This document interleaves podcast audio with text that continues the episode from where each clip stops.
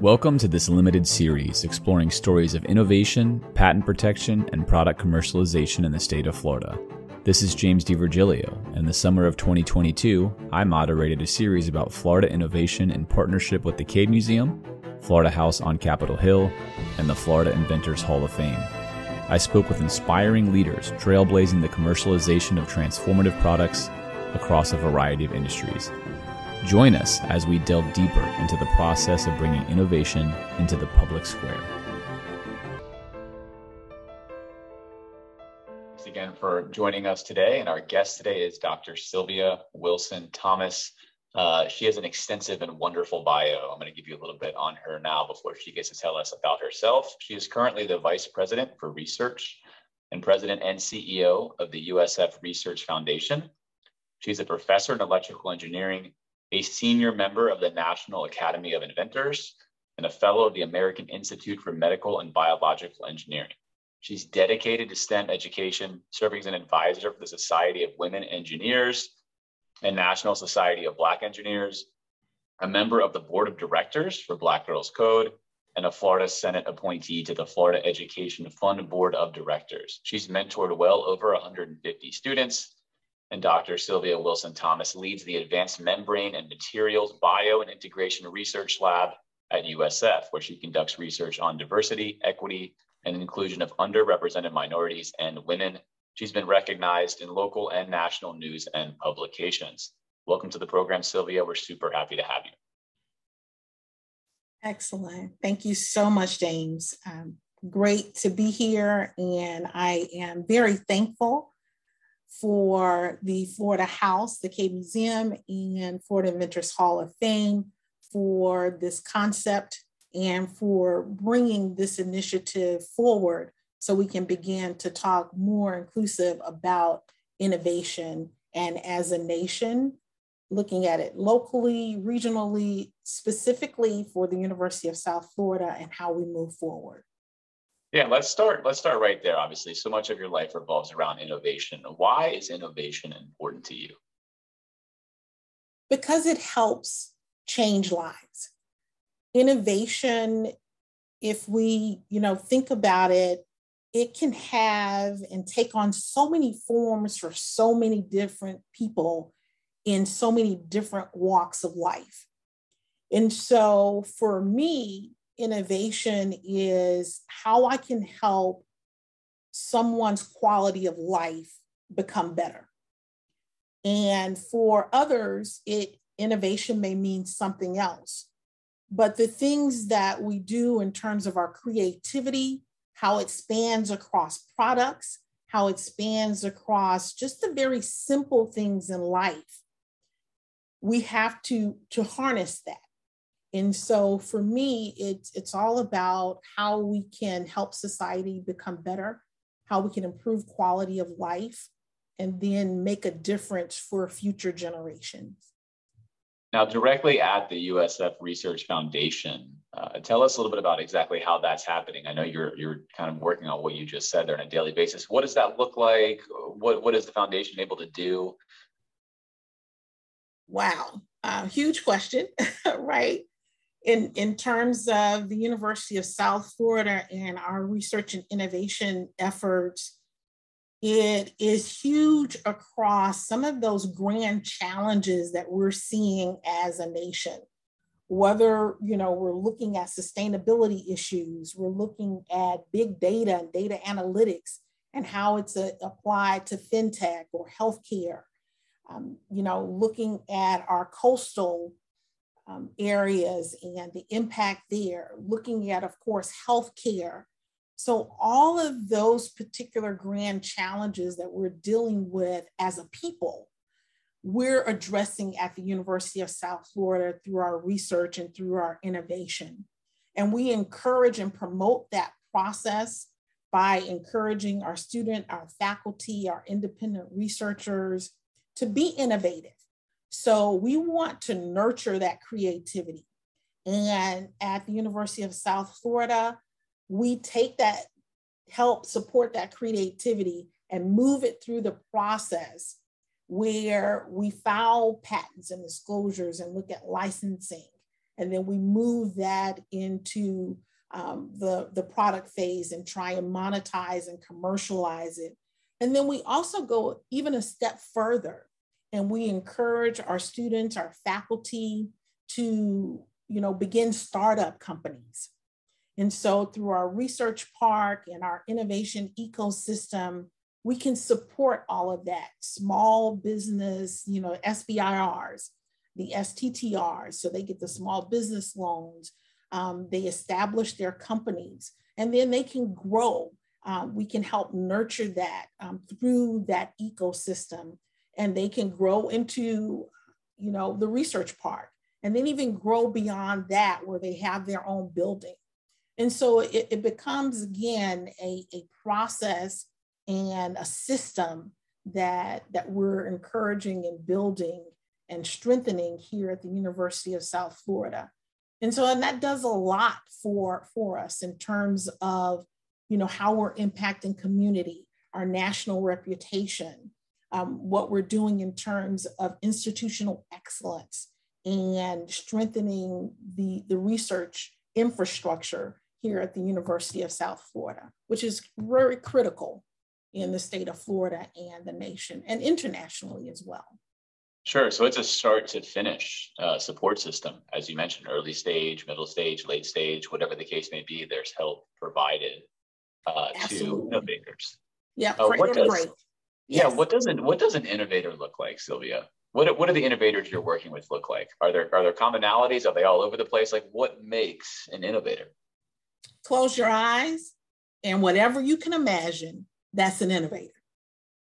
So there, and, and we want, you know, those who are, you know, K through 12 and, you know, the community partners we work with, the industry partners we work with, inclusive of our faculty, staff, and, and students, to understand anyone can be an innovator. Um, anyone can, you know, look at their lives and apply what they know about their lives, the needs that they see in their lives, and they can be innovators. Um, you know, a lot of, you know, from the institutional or the academic standpoint, you know, in the lab, and I people hear me say this all the time, we get that aha moment, right? And we're in the lab and we're making these, these discoveries, you know, but one of the things I, I want to mention here is, you know, what's fueling our our approach to make those discoveries and to be creative. Um, you know, for me, some of my work is looking at um, glucose sensing.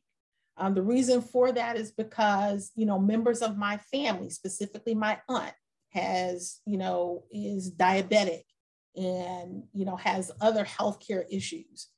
And so in looking at that i wanted to be a part of the solution. So you know we filed patents on glucose sensors um, that were implantable because it was going to make a difference in someone that i cared about so a lot of our researchers are driven by that passion to actually impact people that they know so when we talk about an innovator, again, close your eyes and it can they can look like any and everything and and be very creative in the things that we address. Is innovation a culture that needs to be built? Does it exist on its own? How do how do we foster that what you just mentioned? How do we foster or nurture or encourage that spirit or or can we even impact that? Well, I I will say this, James, that as a nation, as a country, we understand that we have to foster innovation. So that goes to the Bipartisan Innovation Act, right? Uh, where industry, university, national labs, um, they're coming together so we can talk about being competitive as a nation for innovation. And so, yes, we do have to nurture it but there are still some challenges, right? Because there, we talk about barriers. Jamie talked about barriers earlier. Well, there are some barriers that we do have to address, right? When it when it comes to communities that are not exposed to, you know, what is innovation? How do we define innovation?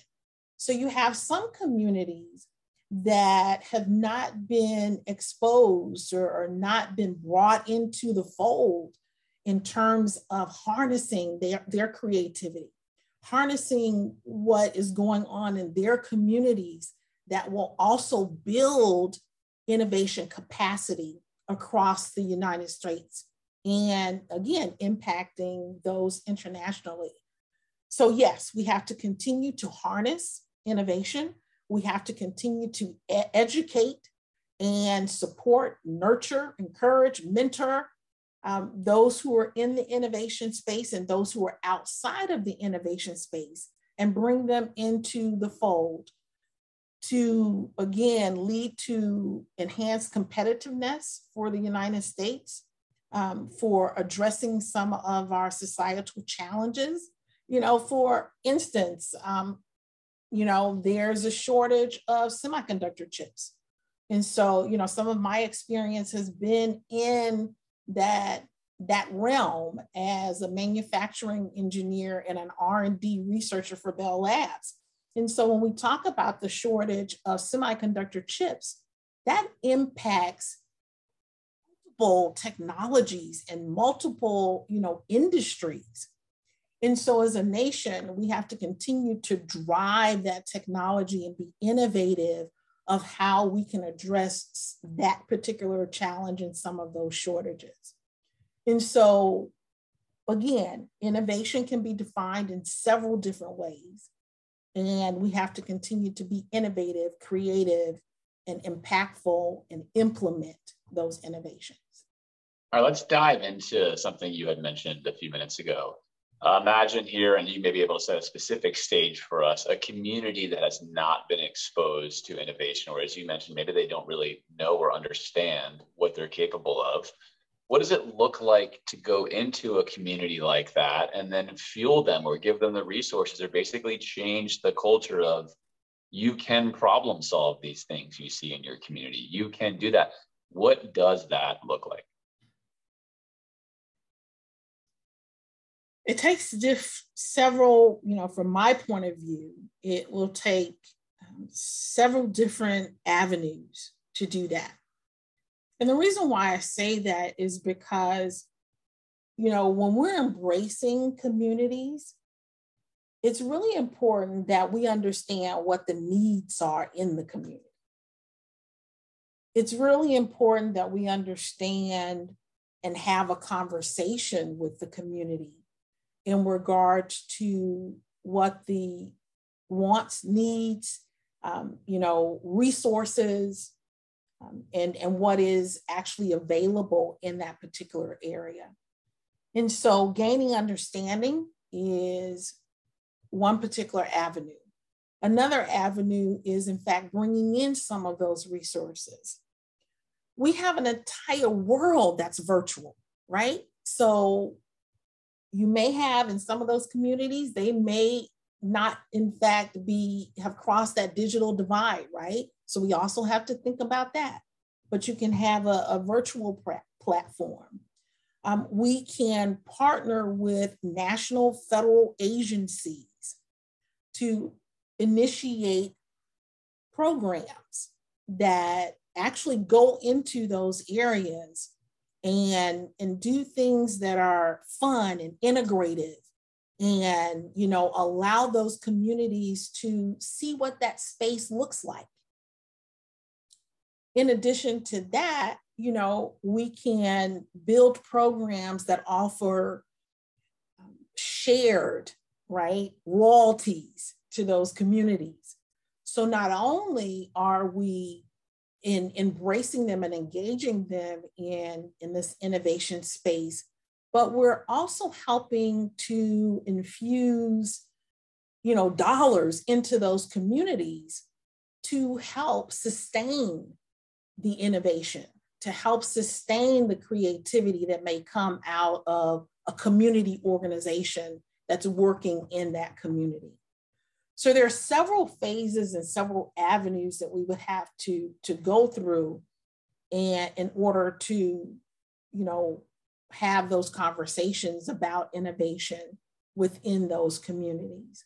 And I, I think communities are eager and they're excited to be part of the conversation and they want to help and to offer solutions um, to academia, to industry, to national labs, to governmental agencies in terms of some of these grand challenges that we're dealing with as a nation.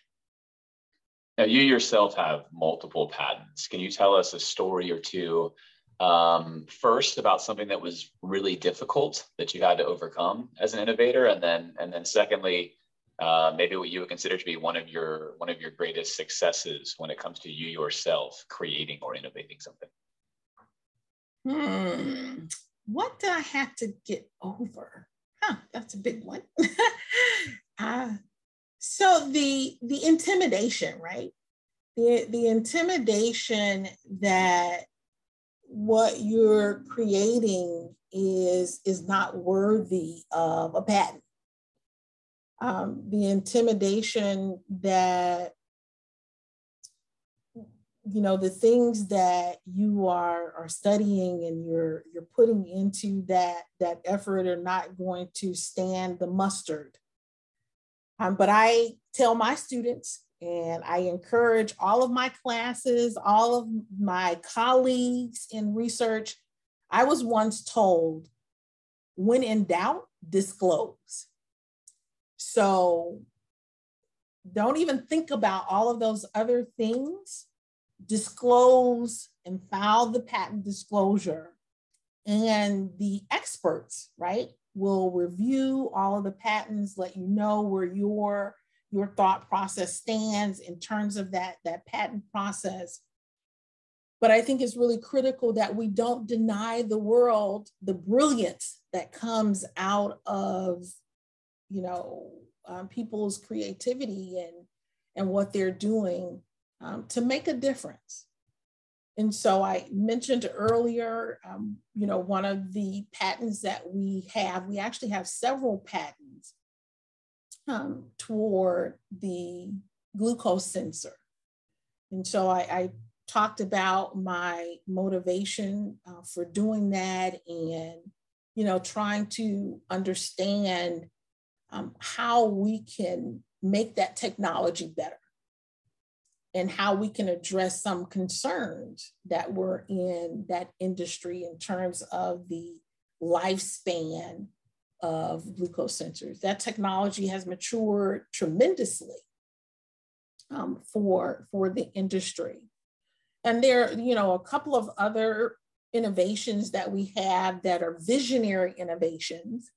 And, you know, one of them is, you know, if we talk about a hydroelectric system where you have this huge wheel that's turned by water, right? Well, our vision was, and we have a patent on, on this process, is to shrink that turbine into a mini notch turbine where we have um, that patent where the application is to actually power implantable devices. So we would implant that turbine into your body. It could be turned by any fluid flow or airflow in your body. And we would convert that mechanical energy into electrical energy to power, say, a pacemaker. Well, why is that important? Because when babies are implanted with pacemakers, over the course of their life, they have to go through multiple operations um, because of the battery life.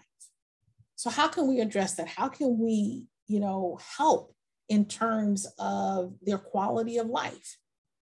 Well, our mini notch turbine will help power those particular devices for several years beyond a battery life. And so it's those types of, of issues that I like to say I continue to, to support in the Office of Research and Innovation at the University of South Florida. And I continue to support through my research.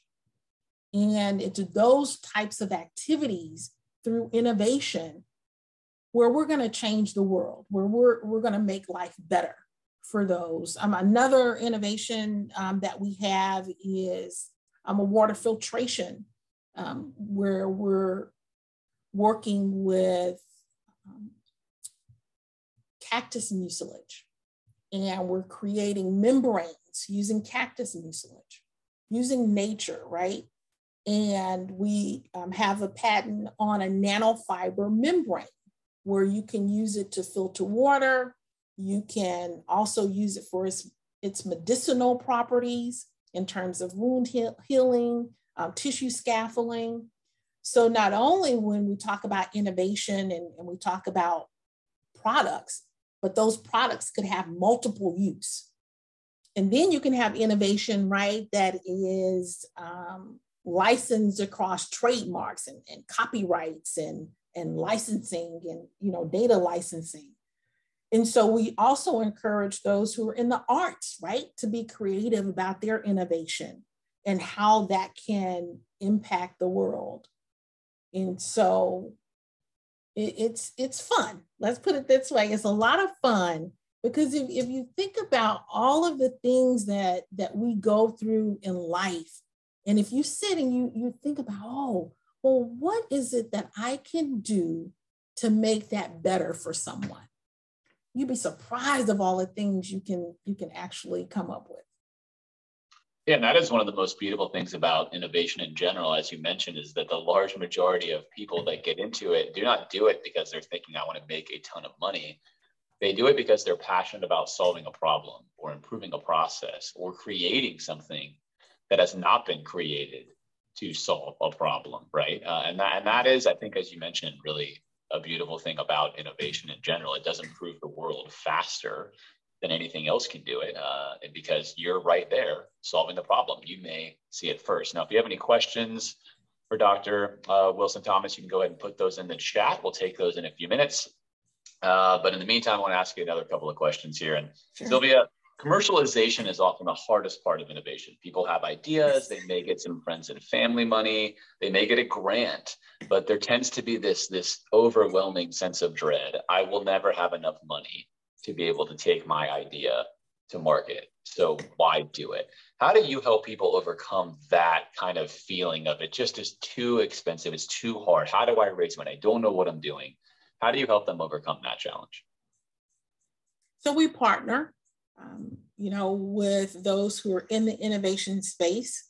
Um, our USF Connect and Incubator allows again startup companies to you know go through their prototypes to look at how they can market their products um, look at what it looks like to have ip for those products right so, in those partnerships, we also engage those who are in the field of commercialization. So, you know, we talk with consultants. Um, our National Academy of Inventors offers workshops and seminars to talk about what, you know, a partnership would look like with an existing entity, right? Someone who's in that area in that industry and a possible startup, and how we can leverage that partnership for commercialization. Um, you know, and also with our consultants and looking at the IP to see in which particular um, area or sector uh, of the of a market, right? That particular IP can have potential in terms of its commercialization. So there are several phases in which you have to go through. Um, and again, it is very difficult. And it, it takes several years in terms of that maturity, in terms of, particularly if you have to go through, say, the FDA and, and you know, get, right, um, that, that clearance. And so we offer, again, uh, through our partners, with our partners, the opportunity to be educated on that commercialization and, and how we can provide different resources to make that happen for, say, our startups, for our faculty, um, students, and also our portfolio. Yeah, it's often said, and maybe too often said or too cliche, but it's really true when it comes to innovation, right? Is that the journey of a thousand miles begins with just one step. Yeah. And I think, as you mentioned, you take the step. I have an idea.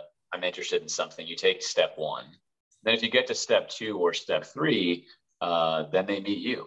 And then you say, well, here's what step four, five, and six look like. And then they meet someone else. And here's what seven, eight, and nine looks like. And at the end of the day, you have a network of people that have taken these steps ahead of you that are able to work with you, as you mentioned, to take something. And that is what's really neat about innovation is that it's, I've interviewed hundreds of innovators uh, and not a single one of them has ever said, I did this by myself right? There was always a legion of people and organizations that assisted them. And it is a community, it's a true community, right? Of people. And of course, I know you champion that across the board and that you talked a lot about it today.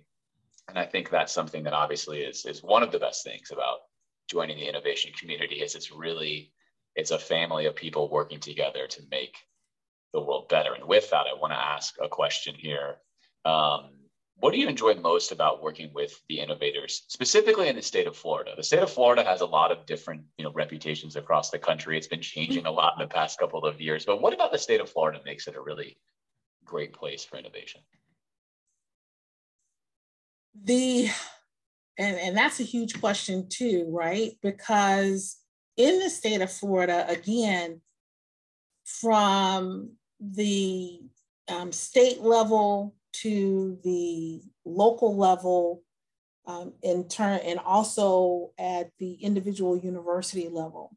We're promoting innovation throughout the state of Florida.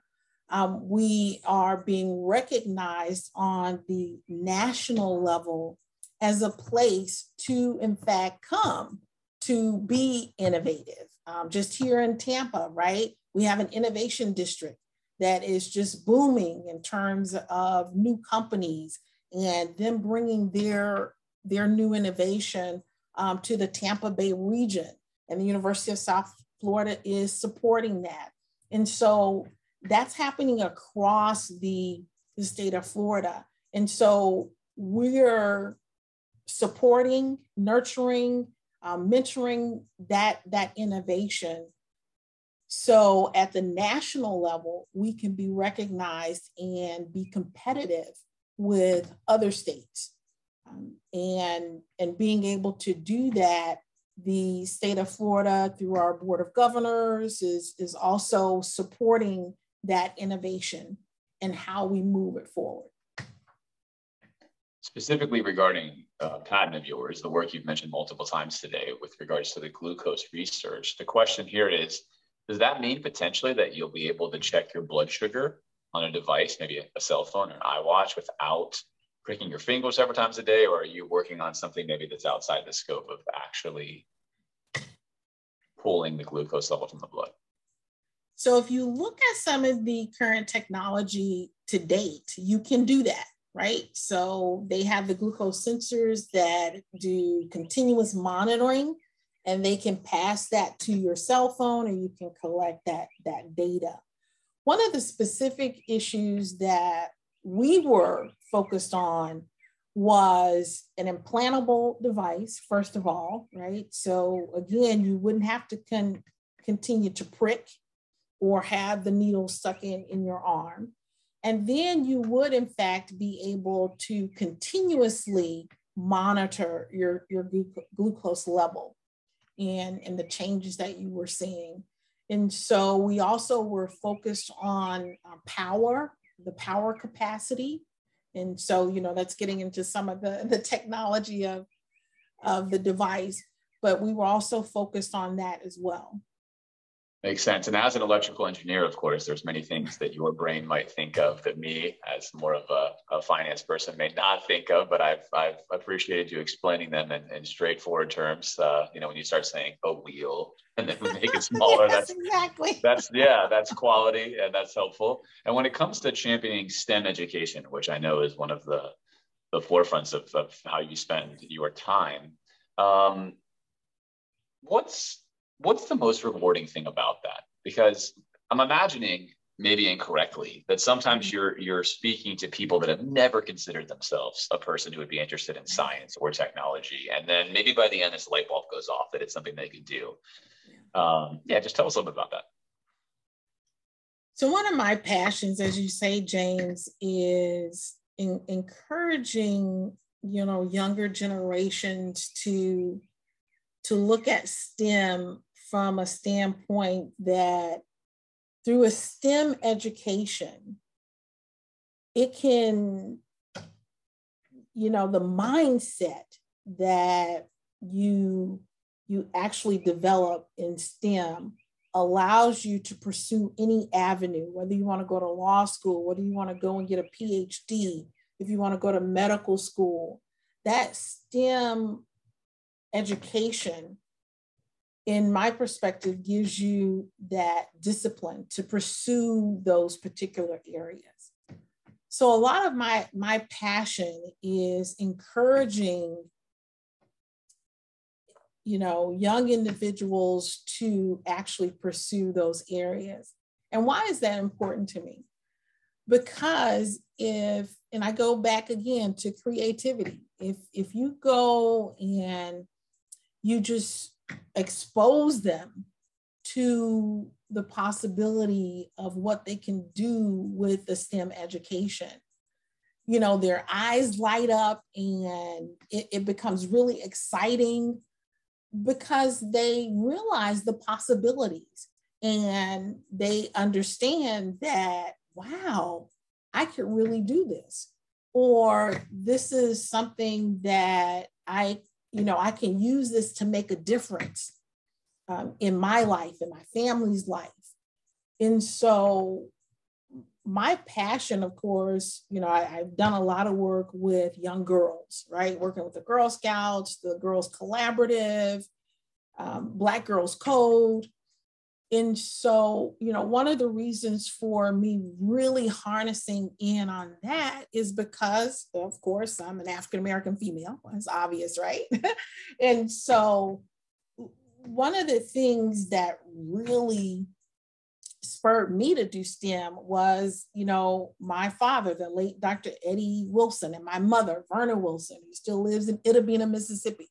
And it was a very quaint small town in Mississippi.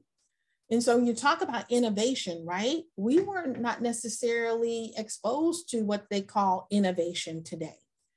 Um, and so they encouraged me to pursue a career in engineering, you know, a few years ago. We won't say how many years ago, um, when it was not necessary, well, when it was coming on the stage as being popular, right? And so I have I have been so fulfilled by that career pursuit that I want others to experience that and be fulfilled by it and you know not be intimidated by it and and understand that you know you can embrace it and and and you can use it to propel you into other careers. And so i continue on that mission and I continue to, you know, work with, um, you know, different entities like AMROC um, here in, in Tampa and encouraging their young inventors to just continue to be innovative in the things that they're doing. And so I think it's really important for all of us to do that, to, you know, reach back and touch someone, a, a group of, of young people that are just really eager to understand the world that we live in. They're eager to um, make a difference. Um, of course, they're a little bit different than we are, right? Because uh, there, there are a lot of things that they have at their disposal that we didn't have. And so, how do we use all of the technology that has been developed, um, all of the virtual spaces that have been developed to allow them to contribute to innovation. So that, that's going to be really important. I'm going to continue to strive to do that. Um, that's a wonderful mission. And really to, to be human is to create. And I think to your point, I love that. uh, sometimes we have to inspire that. I think I think that's that can be unfortunate because it really is. Again, to be a human, creating is something that comes natural to us. It's something we want to do, and you want to foster that. You want people to know that they are capable of changing the world around them. Uh, they're capable of of thinking up brilliant ideas. And oftentimes, when you think of the idea, it seems too simple, and that's kind of how you know it's brilliant because others have not thought of it, and that's often what happens. But uh, Sylvia, thank you so much for joining us today. It's been absolutely wonderful to have you. Of course, you can find Sylvia's contact information with a simple Google search. She's all over the internet. You can find many ways to contact her should you want to reach out and get in touch. Uh, thanks again for the time today. It's been a fascinating discussion. Sylvia, thanks for thanks for being with us. Well, thank you, James. And I just want to say one last thing that it's all about purpose, right? So finding that purpose in your life and, and moving forward to, to seek that purpose. Well said. Liz, I'll turn it over to you. Radio Cade is produced by the Cade Museum for Creativity and Invention located in Gainesville, Florida. This episode is part of a virtual series conducted in partnership with the Florida House on Capitol Hill and Florida Inventors Hall of Fame. The Radio Cade theme song was produced and performed by Tracy Collins and features violinist Jacob Paulson.